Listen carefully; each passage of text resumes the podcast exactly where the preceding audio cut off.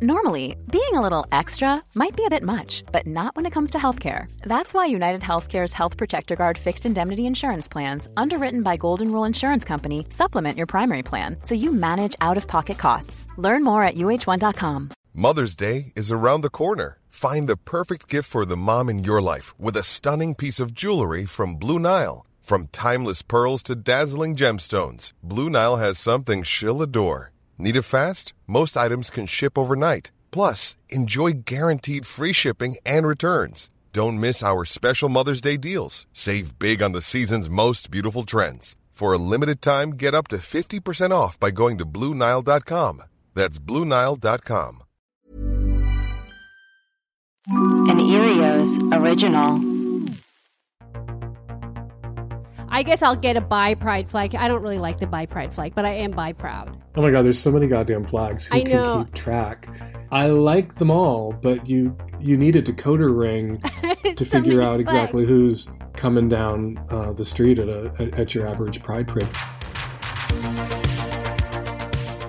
Hi, this is Margaret Cho. You're listening to The Margaret Cho. Today, we have a very special Pride episode with the incredible Dan Savage. He is, um, he's amazing, and I'm so excited to talk to him on this very special Pride, Pride, Pride episode.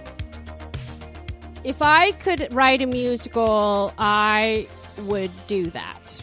You would be have to be able to write um, an opera because that's that's what a musical is. It's a libretto. It's actually one very long song. Is a because you have to keep referring to it. Sometimes I refer to musicals as tolerable operas.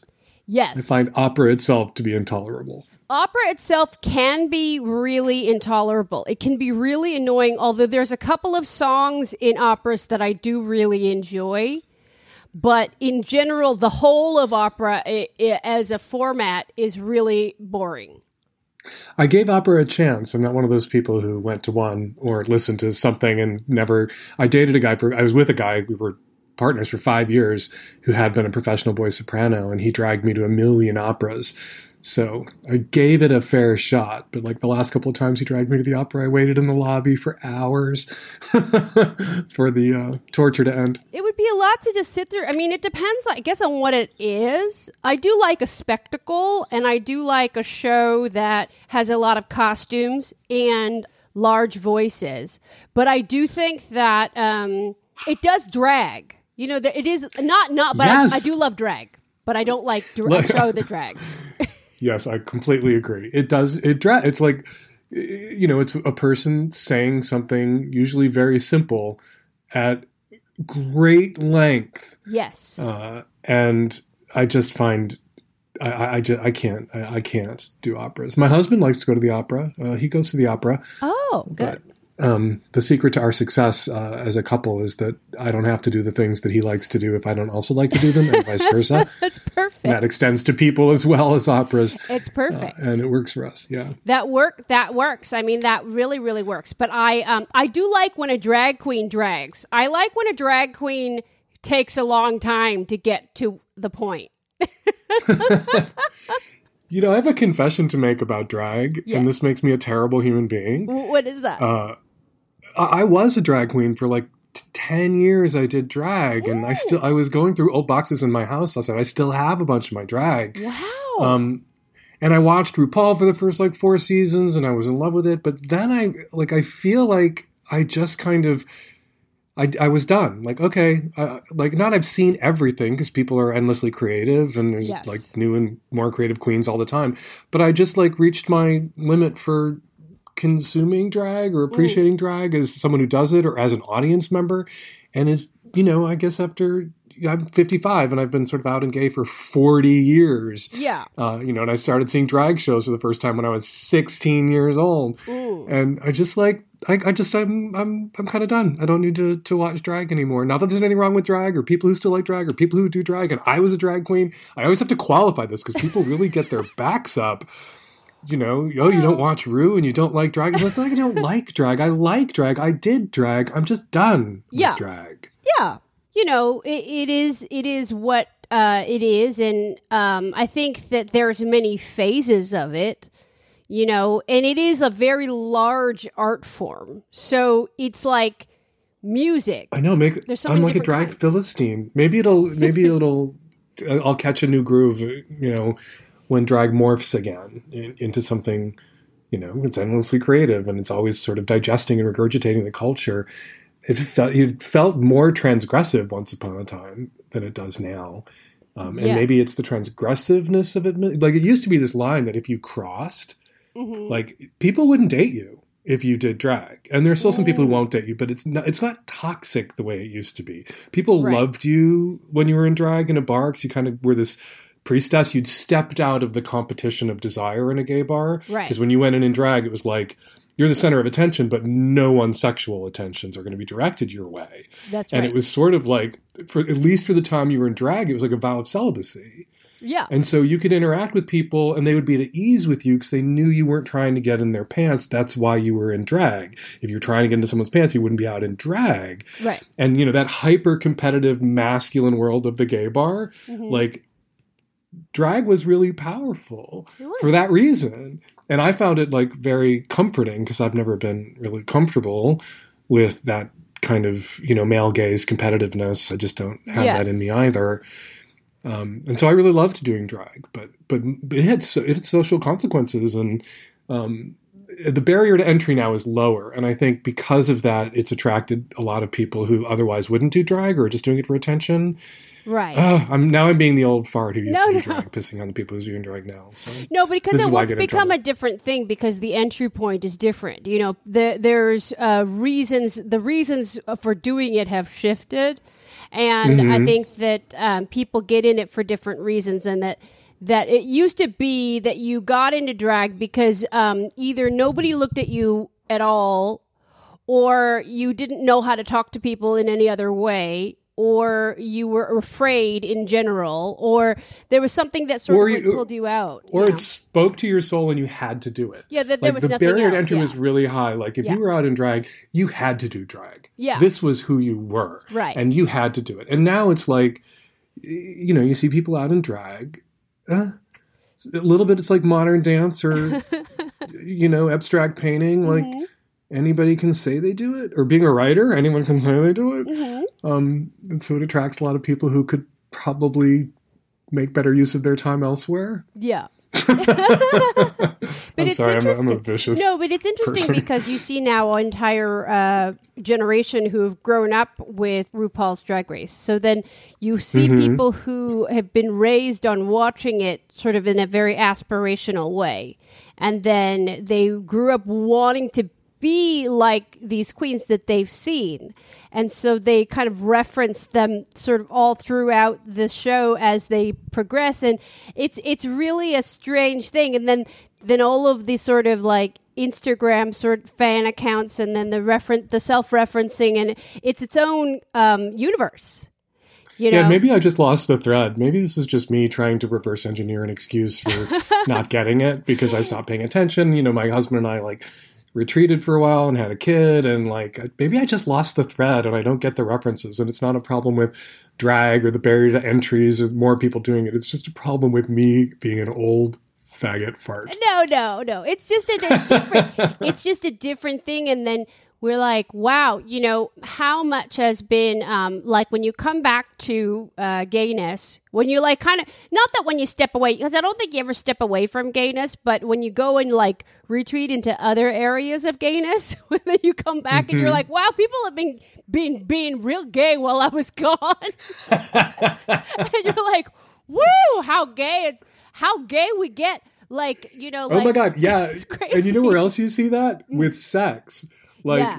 people were super like when I was out and for many years, like double penetration was just not a thing that the average person Yeah. aspired to to, to use your word that you t- uh, applied to drag. Like now it's like practically comes standard. Oh yeah, yeah, yeah. I mean, And I don't mean double pe- I don't mean spit roasting double penetration. I mean two dicks one hole. oh yeah, yeah, yeah. That's yeah, that's that's impressive. I mean, all of it, all of it. Like, I mean, eh, the double penetrate, which sex in general, I think what's really impressive is um, bottoming. Bottoming in, in like the newest forms of it, or just, I mean, bottoming in general. Like, we thought bottoming was one thing, but we couldn't, I couldn't imagine the kind of bottoming that, you know, people get into now it's great. Yeah. I mean, it's really, I, I'm really inspired and I'm really it's like like, var- amazed. Amazed. Like we all thought we were varsity level bottoms once upon a time. It turns out we were the JV. We just never seen the vo- the varsity squad take the field.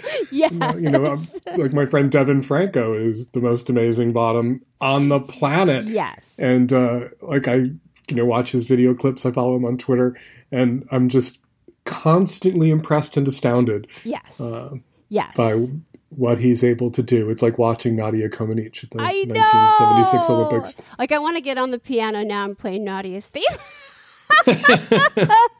it's really I mean it is it is it is impressive and but yeah like old girl all old guard gayness it's it's really I but I think of you as new guard gayness always and I think like when I think of you like I really think about like you should get i don't i was trying to look at the, de- the definition of who gets the nobel peace, peace prize and i really do think you should get the nobel peace prize for it gets better because Oh, if, oh, oh. if if it's like a peace prize then it's like you should get like a peace prize well i mean it, Well, it is well, really we- peaceful I don't think we'll get a peace prize. Um, and of course, the the project we had the impact that it did not because Terry and I made you know those hundreds of thousands of videos, but because other people were so moved as to to make the videos and tell their stories. Uh, but we did get an Emmy for it, so I think that's I think we are prized out. I think I think we got.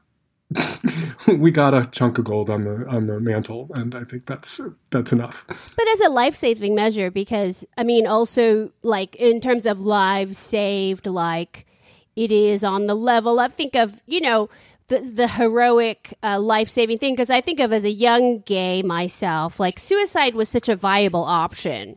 You know when you're young and you're gay and you're confused and you're sad you could easily kill yourself. So many of us have. Yeah, and and I think that's what the people sharing their stories at the project did is it gave people a vision for their own future that in some ways they they, they could imagine. You know, they knew that you know people don't unless they're raised on Mormon compounds in Utah with no access to the internet or any other media. They don't grow up now thinking I'm the only one in the world. I've never heard of anyone like me, mm-hmm. right? Who feels the way I do. But you know, people who are in terrible circumstances and who sometimes have no way out for right now think can think that no one who's out there who's happy and queer and loved could have come from where I'm coming from or, or hmm. have you know endured what I'm enduring and made it. And what was so moving about so many of the videos is people were able to watch stories being told by people whose parents had the same reaction that their parents were having, hmm. who were rejected or brutalized in the same way that they were being that they are being rejected or brutalized right now. And you know, in some of the most powerful videos, you have parents sitting next to their adult queer kids apologizing to them hmm. for how they treated them, and that gave a lot of people in tough circumstances a hopeful image for the future where you know their family could come around which maybe they didn't picture being possible but they saw other people talking about their families having come around. And that was that was powerful. We're, i'm constantly getting emails from people who say that the project helped them save their lives changed them. Um, and i accept i always accept their gratitude on behalf of everyone yeah. who, who made a video and participated in the project. It's wonderful. And I think it really kind of gave um, the first ideas of uh, parenting to gay people. Like it gave us this queerness, like this idea of like, oh, well, you know what? Let's just grow up for a second. like, you can try to be adults you know like let's say parent because i think that like our generation too lost so many elders during aids that we forgot that we actually need to be grown-ups like i think we got stuck in this like perennial like childhood because we lost so many like of the people who were supposed to be old Yeah, and and child in a way, adolescence was all we were allowed, um, or all the culture was comfortable allowing us. Um, you know, I remember when I came out to my parents eight billion years ago. Their complaint was, you know, gay people don't get married and have children. And I remember looking at my mother and saying, and whose fault is that? Like, we didn't make up that rule. You. Yeah. did. Yeah. Yeah. And, and, Fuck you for throwing that in my face. Like that's it's it's like gay people invented our own oppression uh, so that we could escape into you know a life of never-ending pleasure and adolescence and, and indulgence. Like uh, not that there's anything wrong with a life like that, and straight people are free to choose to live that life. It's just they had more options, and that's Yeah. all we ever wanted was more options. I'm not prescriptive about uh, parenting or settling down. In some ways, neither Terry nor I have settled down, despite settling down. Uh, in some ways, you know, you get to uh, assemble your own poo-poo platter. Yeah, I mean, settling down is is is definitely you get to describe or you get to prescribe it.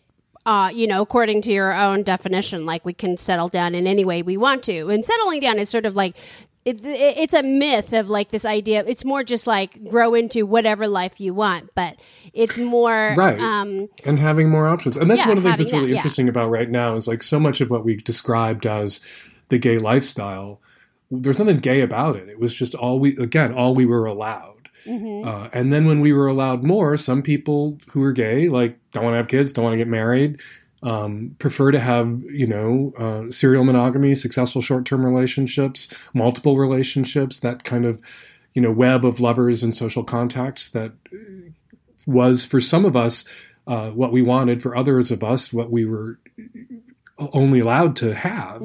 And what you've seen now is like more gay people living what was the straight lifestyle, proving it wasn't straight necessarily, but also more straight people living a gay lifestyle, which proved that it wasn't gay necessarily. right. My older brother Billy jokes that in a lot of ways he's gayer than I am. Um, he doesn't have kids. Uh, he's he you know is, is not monogamous. Um, he's got a long term partner, but they don't live in the same place. They have their separate apartments, and you know he likes to joke that he's of the two of us. If you just looked on paper and stripped out the genders of everyone involved and tried to guess who the gay brother was, you would guess him. Oh, yeah. Yeah. I mean, I think then that's that's then it's like a very you know then that's very like modern. You know, it's like we don't need to define. That's that to me. That's the most modern thing we can be is when we don't have to mm-hmm. define, and that's the best. Uh, yes, she is. Speaking of kids, this is the gayest. I'm really like the most um, Palm Springs gay. Although I don't live in Palm Springs, I do. I'm wearing a caftan over a bathing suit, and I have a tiny chihuahua. you got to have some bangly bracelets. Although that's bad for recording an interview. I know. I had to take them off to record. And as with the rings, many rings that I have to take off to record. But it is it is very very gay. Yes. We're tempted to move to Palm Springs sometimes. Although to me, it seems like maybe the wrong moment to move to Palm Springs because of climate change. It feels like, you know, move to Palm Springs now, uh, enjoy it for a couple of years, and then die in the desert. I know, but it's all of our friends are out there. It's all the people that you want to see anyway. So it's all I of the mid know. Mid-century tempting. furniture and all of the, the people that you know you always want to see anyway, and they're all in one place. So that's Right. that's the bonus. That that's the bonus and and the great part. Now, how is your um how is your quarantine uh, going so far? Uh, pretty good. You know, we can't complain, but somehow we manage. Uh, I, I'm still employed, and you know, I think of so many people out there right now who've lost their jobs, um, who can't pay their rent, who are in just the direst of circumstances. And we have, you know, a a big house, and there are three of us, so we have a little society. And you know we're not wanting for anything, and still the pressure's getting to us. Mm-hmm. And so I can't imagine what people who are in much dire circumstances must be feeling and going through right now. And my heart just aches for everybody I know it's hard. suffering.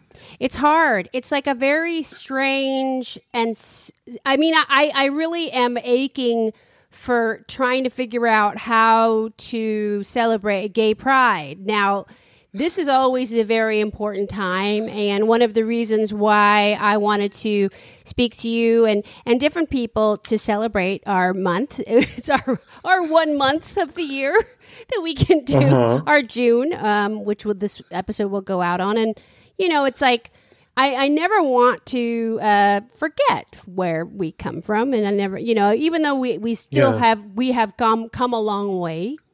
Um, We have. we have and come a in- long way. We have come a long way, and there's nothing about acknowledging that that takes anything away from you know the awareness that we still have a ways to go Yeah. and more progress to make. Um, I like to say that there's this right wing myth that uh, we can't risk any progress because society will collapse. Yeah. Um, it's what they said about allowing women to vote, allowing gay people to serve in the military Yeah. about ending segregation and Jim Crow, that, you know, it would be so destabilizing, we can't risk this.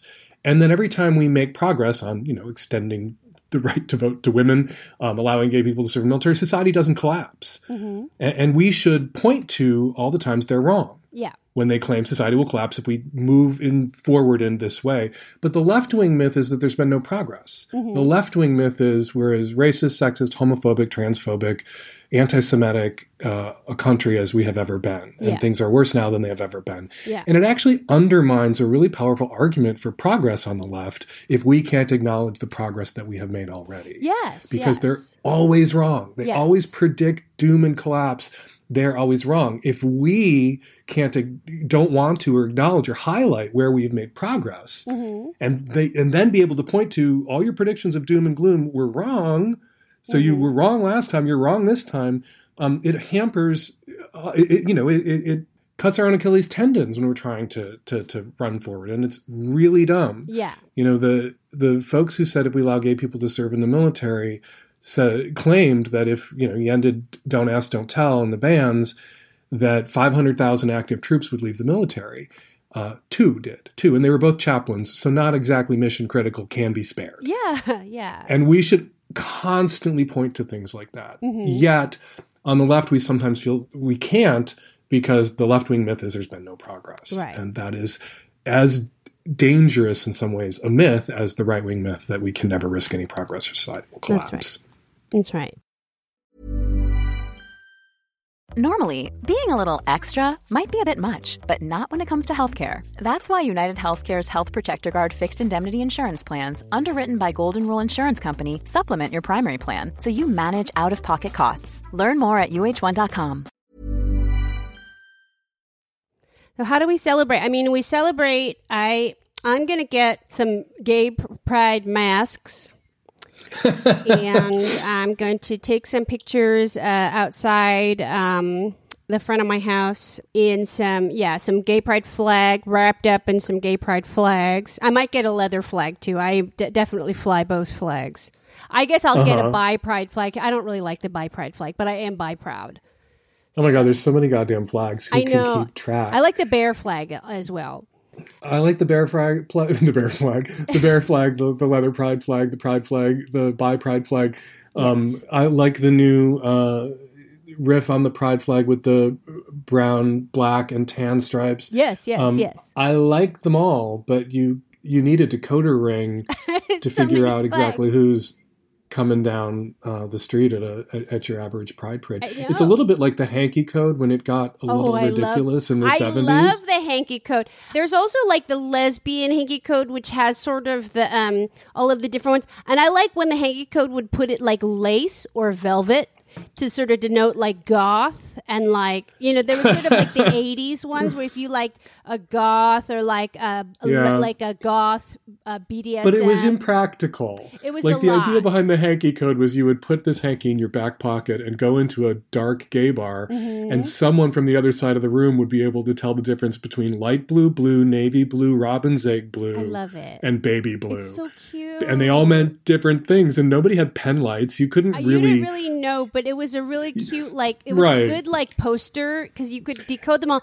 And then I used to work at Stormy Leather down in uh, Soma in San Francisco, so people would Uh-huh. ask actually what the what the code was, and that I, at one point I really did know all of them. It co- you know, the code only worked when it was simple. Red was fist fucking, blue was b- ass fucking, Mm-hmm. Yes. green was you could be hired, black was S and M, Yes. gray was bonded. Like there was, it meant like there were six or seven, and they were bold colors, and you could tell. But we're a classifying species, and queer people seem to be especially love uh, saying you know contradictory things like lab, you know I reject labels, but labels are so important. We have a Yes. zillion of them. So many. Um, and it, you know you get to a point where you tip into nobody can possibly keep track. It's too many. It's too many. But it's it's a fun. I like I like the idea of being tagged in the wild, and then you can figure out like who's who, and I I think it's really fun. It's really I, I do think it's fun. I'm just saying it's impractical. It is Like, that there are eight thousand different pride flags, and you know the the, the, the the demisexuals and different versions of demisexuals have their own different versions of pride flags, and it's just like okay, okay, okay. so cute. but nobody's gonna. Who's gonna know? Nobody's gonna we have more- know. More flags in the UN, and I challenge you to identify the flags of all fifty states. It's so But I know nobody could do It's- it. It's so And funny. It's so funny.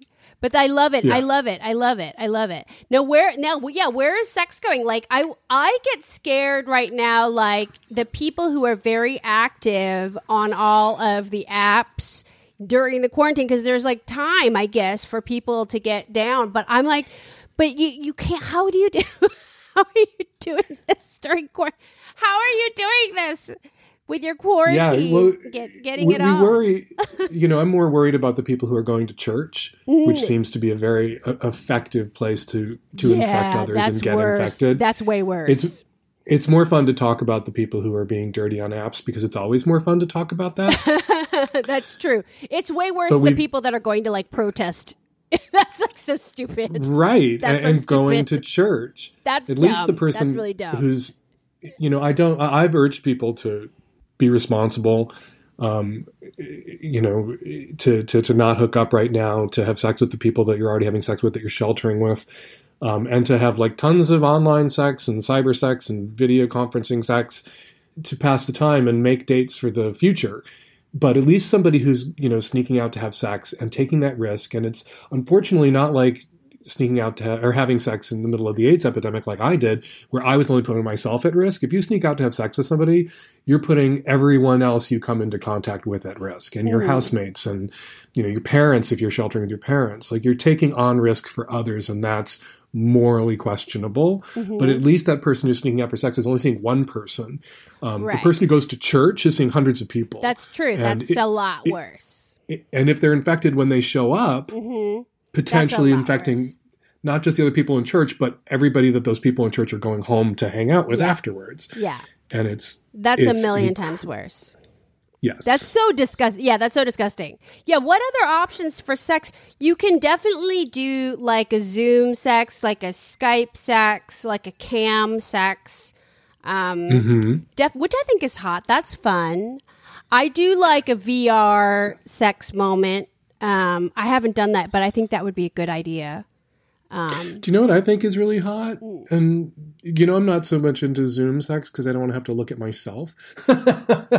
uh, but like getting on the phone with you know somebody that is a sex partner of yours and reminiscing, like talking about the hot Mm. Oh. experiences you've already had together. Oh, that's a good and idea. making some plans and promises about hot experiences you're going to have in the future. oh, that's good. I always think, but I'm, I have this weird hang up about masturbation. Not that I'm don't masturbate or I'm against masturbation, but my weird hang up is masturbation should be about hope for the future. Mm-hmm. Um, you know, I have I once got a question at Savage Love where somebody wanted to know how I felt about them master. You know, they felt they were masturbating about a partner who had died recently, Mm. um, and felt a little squicky about it. And I was like, it is kind of squicky.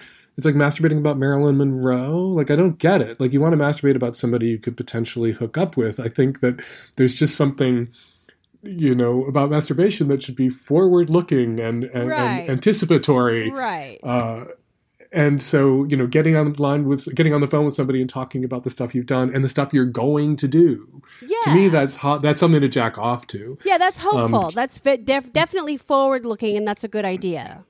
That's good. Right. And, and I think that can help get us through this time. Yeah, that's Like rather than masturbating about things that can't happen, masturbating about experiences you're not going to have this year because nobody can go to IML and nobody can go to Folsom eh, or Pride.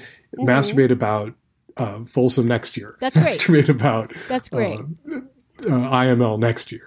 That's great. That's a, I think that's that's a perfect thing to do. You know, because it's going to happen next year, and it's you know, and it's it's great. I mean, to look forward to that, and it's not going to be long. And I think, um, yeah, definitely. I've actually never been to IML, uh, but I imagine it's it's a lot of fun. I have been to Folsom though, and I look forward to going next year. I'm going to Uh, go as next do year. I. Yeah, I, I, I definitely now like all the thing is is like I hadn't thought about it, but now it's like oh, I really definitely want to go because it's like now I really want to partake in all of these events because it you know you you just don't know when you're going to have a chance to do it again, and now it's like now I really appreciate all those things.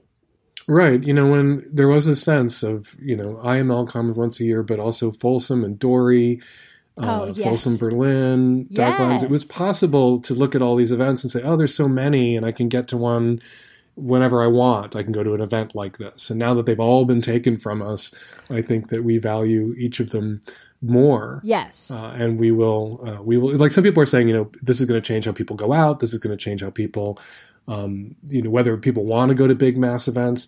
I actually think this deprivation is going to make people hungry for those events again. yeah, and Um, value. and, it. and, appre- and like you said, yeah, value it, appreciate them more, uh, and take them less for granted. There's so much about our lives now. Mm-hmm. Uh, we realize that we had been taken for taking for granted, Mm-hmm. uh, and I don't think we're going to make that mistake.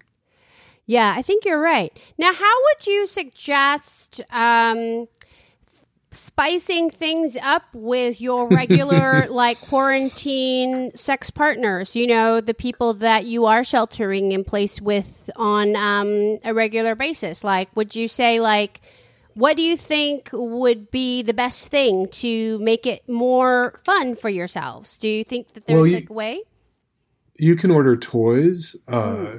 You can fantasize uh, with each other. I think dirty talk is, you know, for those of us who enjoy it, I think it's really great. Yes. Um, and I do think people have to be easy on themselves, though, and patient with their partners. There's some research out of Kinsey University, or pardon me, the Kinsey Institute, showing that a greater number of people in reaction to the pandemic are uh, finding their libidos tanking right now. Um, you know, something like 40 plus percent people are reporting that their libidos are in the toilet, and 30 percent are saying that they're roughly are saying their libidos are actually higher now, that they're hornier now. yeah. And the the issue is there's a lot of people in the 40 plus percent who are partnered with people in the 30 plus percent. And how do you make that work? Like, Mm. Oh, yeah, you know, yeah. you can't.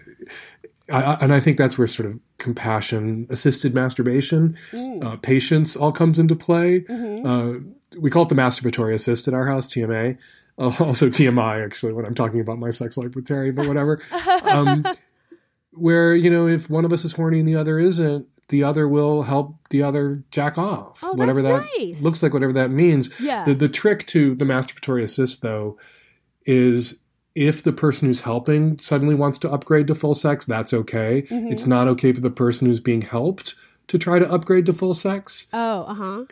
because Uh-huh. then that makes the person who's there to help or there to assist feel like you know it disincentivizes actually helping if you're going to feel like you know pressured and then feel like you failed or disappointed your partner because you you know agreed to play with their tits or talk dirty to them or sit on their face or whatever while they jacked off and then they suddenly wanted more and you're like no no no this i'm just here for the masturbatory assist so it, really is this delicate balance where Yeah. you know if the person with the lower libido is suddenly inspired and gets horny after they start to have you know start to help then it's okay for that person to initiate the upgrade but if the person who's being helped they just have to like accept that they're being helped unless the other person upgrades Wow. it's a little tricky to explain No, I but get it. i think that is something you know a lot of people are reluctant to help their partners masturbate Mm-hmm. because they feel like either i'm going to have sex or not have sex yeah. um, and if you if you feel like you can just you know be the warm body next to them, hold them, talk about you know, say some dirty things, play with their tits, whatever it is that gets them off, Mm-hmm. um, without feeling like you're going to be made self conscious about the fact that you're not horny right now. You're going to connect more, and then sometimes you'll both catch it. You know, there's that paradox. It's often gendered. Like they talk about this being like men get horny and want to have sex. Women, many often start to have sex and then get horny. So if you hmm. never, you know, entertain some sexual contact when you're not horny, you're going to miss out on a lot of sex you might want to have. Right. And it's difficult to talk about that because women are often in opposite sex relationships under such pressure to be sexual at times when they don't want to. Yeah. And they can feel coerced or threatened. So it's tricky to say to women, like, sometimes you should, like, kind of roll with it and then see. Mhm. It's easier to say that to a woman whose male partner understands that sometimes she'll like want to be a little intimate but won't want to have sex, won't want to have intercourse. And if you're okay with that, maybe she might want to have intercourse if she's feeling like free and not pressured and and respected and safe with you because you're not going to guilt trip her or whine yeah. uh, or worse, you'll have more sex than you do. It's easier to navigate that stuff in same sex relationships, I find. Yeah, I guess it would be because there's something about having um, that same gender that sort of I don't know. It makes it sort of a more of a lateral kind of conversation where you're both sort of understand certain things. But yeah, I, I think that, that that that's real intimacy though. You know, when you can really like jump that divide and really talk. And that's I mean that's that's what makes a relationship truly like intimate and makes truly last, you know? Mm-hmm. That's real love. Yeah. And like true love and the long term relationship involves some maintenance sex. Yeah. Uh, you, you asked earlier about how to spice it up. hmm At the beginning of the relationship, um, you're the adventure they're on, uh, and they're the adventure you're on. You don't know each other. You're taking these huge risks. You're making yourself really vulnerable. Yeah. Um, that gets the blood pumping, and it feels scary, but also arousing. yeah. 10 years in, 20 years in, Terry and I just celebrated our 25th anniversary. Mm. I'm not the adventure he's on, and he's not the adventure I'm on. Yeah. For us to feel that sort of the thrill of adventure, we have to make an effort consciously as a couple to go on an adventure together, yeah. to seek adventure out. And what a lot of people don't understand is that that adventure that they don't feel anymore uh, and that they grieve for, that was they didn't fail.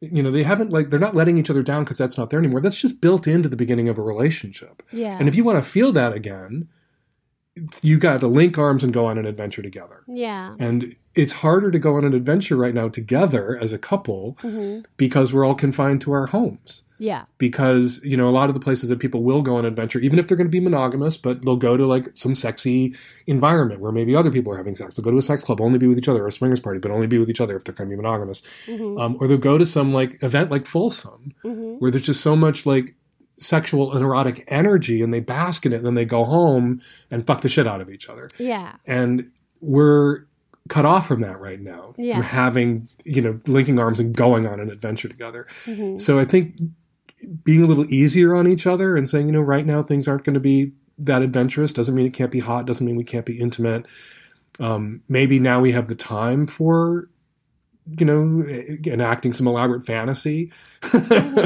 um, and we should you know lean in and make an effort to do that Yeah. uh, but pressure is a terrible thing, especially if two people in a relationship, or two or three or four people in a relationship, if they find themselves at different ends of the uh, libido spectrum in reaction to the pandemic. Yeah. You know, if one person is tanking and the other person's horny, there needs to be an accommodation, there needs to be some indulgence and some give and take, and an allowance for that difference. Otherwise, it's going to become a you know focus of resentment for both partners and undermine the relationship. Yeah. Wow. But I think that's beautiful. I think that's really sound. I mean, it's sound advice, and but it's really important. I think it's really important for for anybody. I mean, it, it's really important to know. I mean, even even like somebody that's like even with yourself, you know, it's like just to know like we could do this for ourselves, just to you know, just to be content with ourselves. Like, don't be afraid to just really be able to sort of being able to be in like in this alone. Like, we could sort of do that exploration inside too. Like, it's good to know like mm-hmm. this is fun. This is like this can be a fun exploration unto yourself. Like to figure also out what we like. planning Yeah. planning is fun. One mm-hmm. of the take, you know, as the marital advice industrial complex became a little less uh, homophobic and open relationship phobic and a little less kink phobic, they looked at the relationships of people who had open relationships and people who were kinky or who were swingers. And they found that a lot of these people had better sex lives, not with others, but also just with their own partners because they were making sexy plans Yeah. because in anticipation of going to the swingers club with the wife, the husband and wife were fucking because they were horny about this date that was coming up, this planned Yes. sex Yes. that was coming up, and the kinksters who are, you know, going to have a big, you know, kinky play date or go to a big kink event Yeah. are horny in anticipation of that event. Mm-hmm. There's nothing to stop us right now about from making plans Mm. that we can feel horny about, even if we can't fully execute them, Yeah. uh, and we don't know exactly when we'll be able to. To with a partner, like you know, make a sexy plan um, for the future and just talk about it. Mm-hmm. Yeah. It's going to make you horny. Yeah. It's going to make you horny right now in advance of like ever being able to realize that plan. I love it. It's great. Well, we have plans. We have plans for IML 2021. And Terry and I have made plans. yes. our big plans. our big, big plans. It's so exciting. It is. It is. I love it. Um, where can people find all of your stuff and stuff online and beyond um, on the on the Uh, internets? I've been writing Savage Love, my syndicated column, for th- almost 30 years. I still Amazing, write it every week. Yes. Um, and you can find that and my podcast that I've been doing for 13 or 14 years now. Uh, both of them can be found at savagelovecast.com. Yeah, I'm still doing it. You're the best. Well, thank you so much. An advice much. column is such a great gig. You, Yes. it's, I'm like Ann Landers. They're going to have to pry it out of my cold head, dead, I cold dead hands one day. I am love not it. it well, thank you. Thank you so much. And uh, tell Terry I said hi and I miss you both. Thank you. I will do. Do you remember when we first met? We were at a Pride event. We were in Stockholm. That's right, at Pride. Yes. And that's the first time I met you in person. That's And, right. Um, I, I just love you. And I and love I wish you a happy Pride, however you're going to celebrate it. It's taking over my dreams, waking me out of my sleep. I think I'm coming apart. The Margaret Cho is an Earios production with editing by Tracy Levy and original music by Garrison Starr. Never miss an episode of The Margaret Cho. Subscribe on Apple Podcasts or wherever you listen.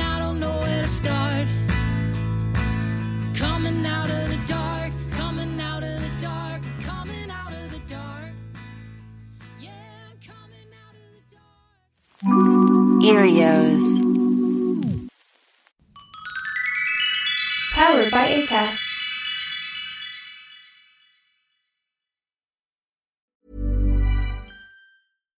If you're looking for plump lips that last, you need to know about Juvederm lip fillers. With Juvederm Volbella XC and Juvederm Ultra XC, your lip look, whether it's subtle or bold, can last up to one full year with optimal treatment and no additional maintenance. Find a licensed specialist and see if it's right for you at juvederm.com today. That's J U V E D E R M.com. Add fullness to lips in adults over 21 with Juvederm Volbella XC or Juvederm Ultra XC. Do not use if you have severe allergies or a history of severe allergic reactions, or if you're allergic to lidocaine or the proteins used in Juvederm. Tell your doctor if you have a history of scarring or taking medicines that decrease the body's immune response or that can prolong bleeding. Common side effects include injection site redness, swelling, pain, tenderness, firmness, lumps, bumps, bruising, discoloration, or itching. As with all fillers, there's a rare risk of unintentional injection into a blood vessel, which can cause vision abnormalities, blindness, stroke, temporary scabs, or scarring. For full important safety information, visit juvederm.com. Even when we're on a budget, we still deserve nice things. Quince is a place to scoop up stunning high-end goods for 50 to 80% less than similar brands. They have buttery soft cashmere sweaters starting at $50, luxurious Italian leather bags, and so much more. Plus, Quince only works with factories that use safe, ethical, and responsible manufacturing. Get the high-end goods you'll love without the high price tag with Quince. Go to quince.com slash style for free shipping and 365-day returns.